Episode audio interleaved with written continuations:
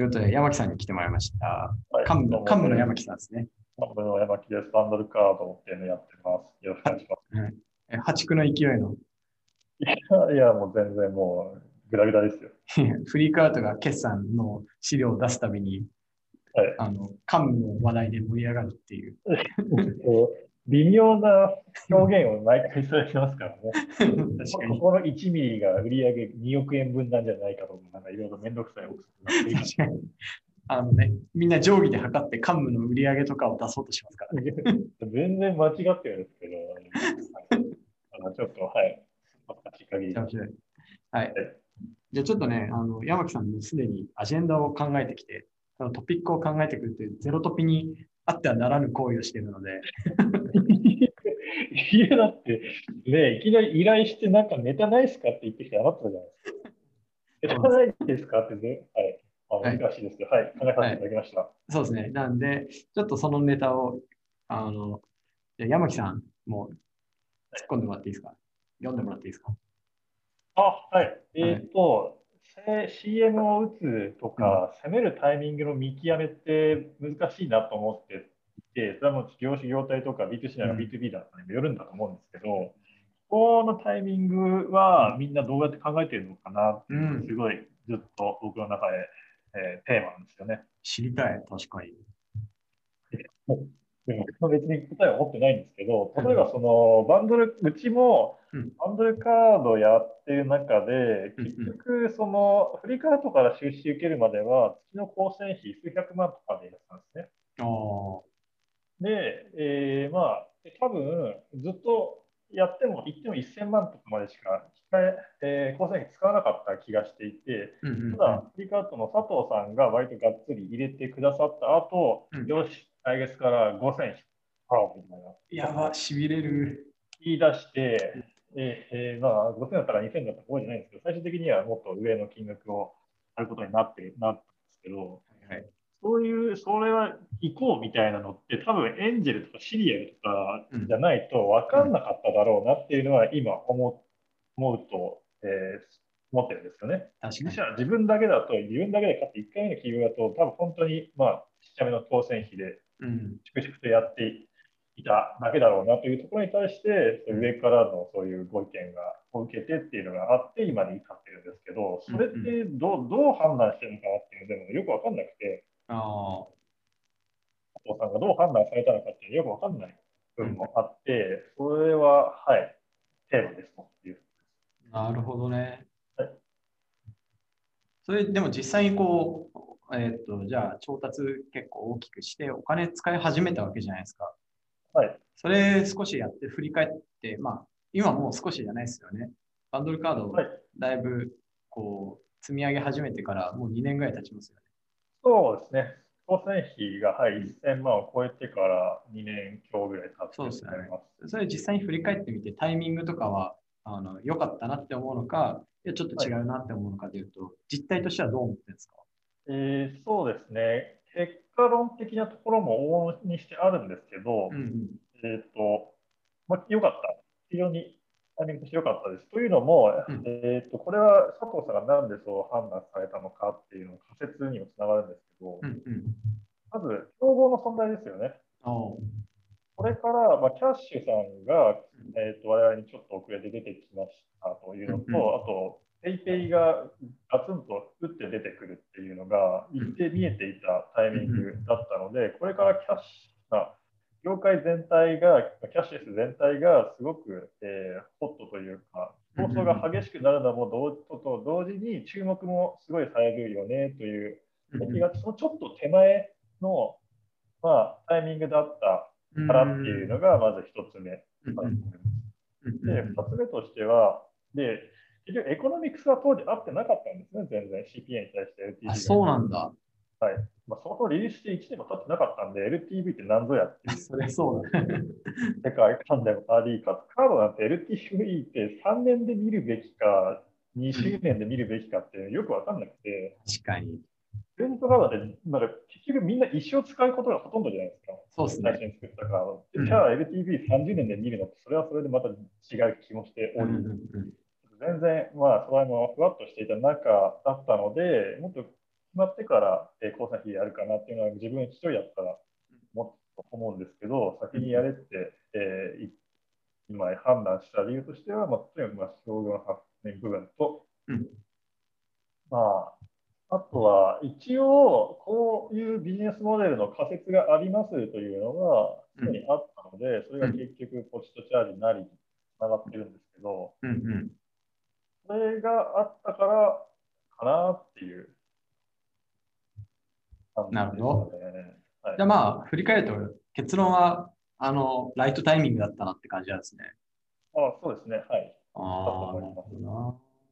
あなんか、攻めるってこう CM 打つ以外も結構いっぱいありますよね、多分。だから B2B サースだったら、セールスをなんか2人とか3人でやってたのを15人にしますとか、ああ、そうですね。はい。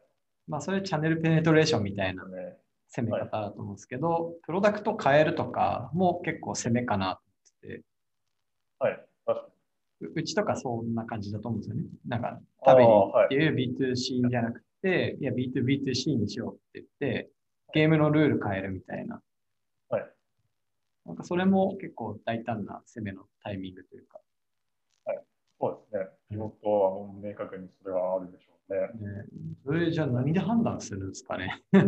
確かに僕も山木さんの事業を自分が経営してたら、まあ、なんか LTV と CAC で見たら合ってないから今踏むべきではないとか思いそうな気がするんですけど、なはいなんだかんだその方程式に引っ張られがちじゃねげなんじゃないかなっていうはい気がしてはい。います。そうですね。うん、PAC や LTV が成り立つ前に貼らないと多分ダメっていうのは、もうコンセンサスというか、うん定石なんだろうなとは思う思思いますね。うんうんうんまあなんたか、だまあ、うん、そのタイミングって怖いですよね。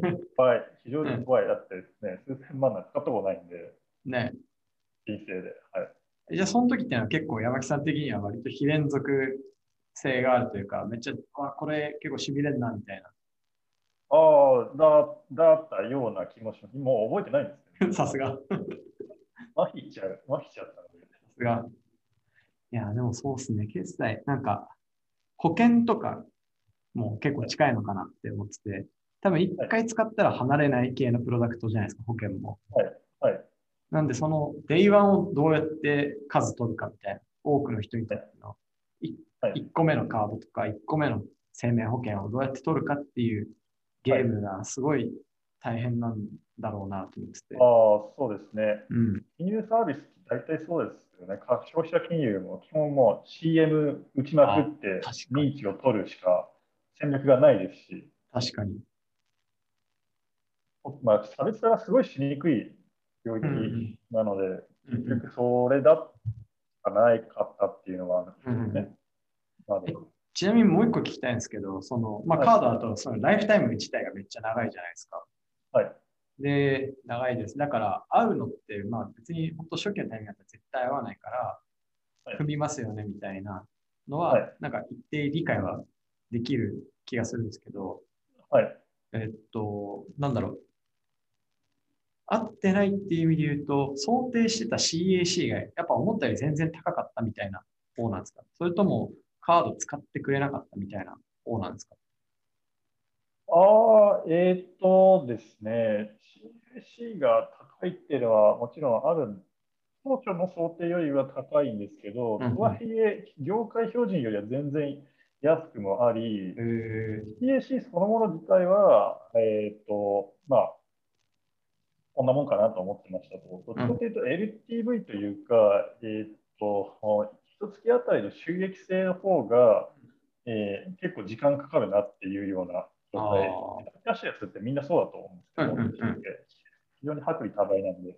うんうんあだから、まあ、例えば、えっ、と、今ちょっと違いますけど、月に1人1ユーザーあたり10円儲かりますみたいな世界観だったりするので、うんうんうん10円を CPA が例えば、まあえっと2000円とかしたら200ヶ月かかりますっていうものをどう捉えるかっていうのがよくわからん。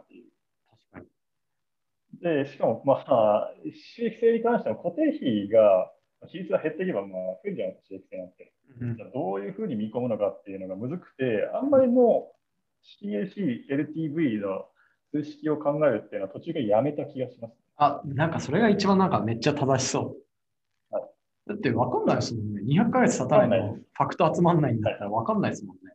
そうですね。もちろんその数計算はし続けるんですよ、毎月。モニタリングしてどういう動きになってるかをやるんですけど、それをもとに判断をするというのをやめたっていう。ああ、まあそうですね。いや、そう。てか LTV なんてもともと知行指標だから、そのジャッジの材料に全然向いてないですよね。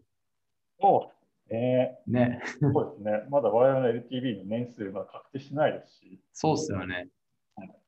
じゃあ半年で見るの？みたいな。でそうね。半年で見て何が分かんねん？みたいな感じですよ。だと思うので、あくまで参考指標に過ぎないのかなと CSC や LTV っていう話。で、うん。結果として CSC が LTV の3分の1だったらいいよねっていう話なだけであって、うんうん。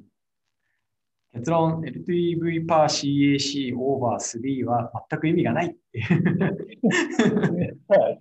参参考程度にとどめないと、うん。姿勢が遅くなっちゃうっていうのがあるんですね。そうですね。なんかあの数式としてこういう構造になってて、まあ要はなんか営利で、えー継続率で、えー CAC があって、これと、えーっと、なんだろう。これが頭の中にあって、今この施策は何を上げてるんだみたいなことだけはいマッピングできてれば、あとは踏むしかねみたいな。そのぐらい単純化して、佐藤さんももしかしたら考えてたのかもしれないですね。そうですね。そこまで考えてたかもしれないですね。あとかけるはい UU を先に取らないと取れないぜみたいもうあーはい、あと思いますね。はい。な。さっきのタイミングの話めっちゃ面白いですね。ペイペイ出てきそうみたいな。むしろその前に、なんだろう、フロンティアに入れたみたいな。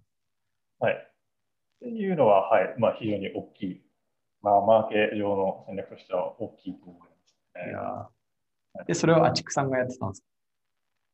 えーいや、そう、まあ、実際まあ張り出したタイミングは、前、前の違う人が。やってて、1年ぐらい経ってアチクがやりだしなるほど。このキャッチアップもすごい。で、今絶好調と。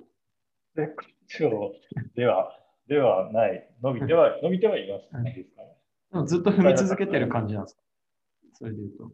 そうですね。はい。踏み続けてるんじゃないかな。あ、でも、えっ、と、わかんないです。もう、えー、負けちゃってるんで、踏んでるっていう感じはしないですね。これ額はそこそこだと思うんですけど、はい。なんかメルカリもそんな感じでしたね。今月何億とかって言われて、あ少ねえなみたいな感じに思うけど、はい普通の会社だったらありえないっしょみたいはい。そうだかもしれないですね。はい。ただ、まあ、えーそうですね。弊社の場合だと、競合が、まあ、 PayPay とかはあるかもしれないですけど、どっちかという会社の方が大きい確かに。競合としてはダイレクトになるはずで、クレカ会社が一つのカードに対して、そんなに向けの予算を張らないので、うん。そういう意味では、割とずっと張り続けていると表現かもしれないですね、業界平均的に。ああ、なるほど、なるほど。まあ、ある種 vertical で戦ってるような。はい。あ感じかも。うんじゃあ、本当スタートアップ対大企業に結構近い構図ですね。大企業が平坦がこう分散しちゃってる中、はい。バンドルカードはその若者向けでドーンって貼り続けはい。っていう部分、要素はあるかもしれない。な。なるほど。かっこいい。え、えあ、いいんですかね、これは。はいかっこいい、かっこいい。さすがです。え、この話こんな感じで大丈夫？大丈夫ですか？いや、大大丈夫。あ、で、例えばその、なケーススタディとして、ユートラは今下げるべきかって、今、ユートラさんの岩岩谷さんは、はいあれに上げるのはちょっとあれかもしれないんですけど、はいはい。結局他の他社の分析をしないと、思考蓄積が保っていかないなと思っている、この領域って。確かに。自社の分析だけしてもあれかなっていうので。確かに。なので、えー、山木社長、ユーユートラが CM を打つべきタイミングですか、今。え、僕が聞く？僕に聞く？はい。はい。ああ、クソ難しいな。まあ、その、ユートラっていうプロダクトで、えーっと、今3万人とかでしたっけ ?UU で。はい。はい。なるほどな。しで、CM を打つべきか。でユートラって、その課金は、あれですよね、採用したい会社向けに月額で、そのタレントプールを開放するみたいはい、そういう感じですね。ビズリーチみたいなノリ。で、成果報酬なし版。な。うんうんうん。ってことは、つまりそのタレントプールの質と量が、結局、課金ポイントに対しては、えーまあ、最も重要みたいな。はい。で、逆でそのタレントが集まってくるかどうかっていうのは、そのユートラ上にいると、良い、その、なんだ、例えばウォンテドリとかビズリーチにはない案件だったり、会社と接点が持てるかっていう。はい。でしかもそれはこうソーシャルグラフの中で見つけられるから、結構その自分の関心とそこそこフィットするものが、えーまあ、声がかかるだろうっていう期待でユーザーを使う。まあ、そういう意味で言うと、プロダクトって一周完成してるというか、まあ、もちろんやんなきゃいけないことたくさんあると思うんですけど、はいとっとと踏む系じゃないですか。ああ、ちょっと踏む系。うん。むしろ今踏まないでいつ踏むんだっていうのはちょっと思うかな。個人的にあやるとしたら。はいはい。っていうのは、そのタレントプールのボリュームが増えない限り、要はユーザーさんのソーシャルネットワークが広がらないと、ユーザーさん自体も案件見つからないし、こっち側というか、採用する側も、結局そのアクセスできるタレントプールのボリュームがちっちゃくて、いやこれ Wantedly と同じやんとかなっちゃうので、っていう意味では、なんか、そのプロダクトとしてめちゃくちゃな穴がないんであれば踏むべきかなと思ってて、で、個人的に使ってて思うのは、もちろんちょいちょい、なんかまだ未熟だなっていう部分はプロダクトはあると思うんですけど、一通り揃ってると思うんですよね。はい。っていう意味でやれば、はいもうすぐ踏む。で、踏んでボリューム増えたら、えーっと、あの月何万とか10万とか、なんか20万とかそんぐらいだったと思うんですけど、すぐに金額上げたらいいと思うんですよね。はい、そうですね。うんはい今踏まない理由は何だっていうのはちょっとむしろ気になるぐらい。あ、なるほど。まあ、はいプロダクトが完成しているから、あとはもうボリューム増やす手伝いよねという話。そうですね。まあ、完成してるっていうか、その必要な大通り、その価値の大通りみたいなのはもう固まってると思うんで。はい。うん。あでも、それは面白いですね。多分、ちょうどいい題材だった気がしていて、僕は。もうちょい先かなと思ったんですよね。あの、プロダクト目線でいくとおっしゃる通りな気がしてるんですけど、じゃあ、う。うんうん。じゃあ、あの、いや攻め方にもよるんですけど、テレビ CM を打つってなった場合、マスがいきなりじゃあ、こうユーザーのソーシャルのグラフの中に入ってきて、基本顧客がベンチャーしかいない状は態で、いはいはい。三菱商事の人が CM を見たときにどう思うのかっていうと、コンバージョンしない気がしてるんですよ。あー確かに確かに。CM は全然違いますね、そういう意味。だと考えると、じゃあ、えーその本当に光線費を張ってデジマル頑張れっていうモデルになるんですかね。うん。あー確かにそれ結構むずいですね。なんか、あの、はいあそこに今価値があるなって思うのって、濃ゆいからですよね。なんかそうですね。はい あだからうんある種のターゲット数のピボットがうん。いて、その広げるにあたって必要かなと思っていて、例えばグノシーが IT 系から、うん。なんかドラッグエンタメ系にみたいなものに超大手大エリート、まあエリートじゃないにしても、中小企業の工場のされてる人とかも含めて使う、うん。えー状態かと言われると今は違う気がしてい確てかに確かに。これをやる、まあ、一定サイクルを回して、結局やる、やらないは決めるべきだ決めると思うんですけど、うんうんその後なのかなっていう気がしまし確かに。それで言うとなんか、その、チャンネルフィットみたいなのがまだっていう感じ。た。ああ、そうですね。うん。確かに。なんか、その、そうですね。むあの、一個似た事例で思ったんですけど、フードデリバリーやるじゃないですか。はい。フードデリバリーってエリアちょっと広げただけで PMF やり直しじゃないですか。ああ、確かに。なるほど。はい。その、なんだろう、飲食店、そこのエリアの飲食店捕まえなきゃいけないし、はいえーっと、そこのエリアのユーザー捕まえなきゃいけないしっていうので、はい。えっと、なんか両方の、リボン、リボンの両方をもう一回作り直して、そこでの、えっとマッチングの体験を良くするとか、えーしなきゃいけないっていう。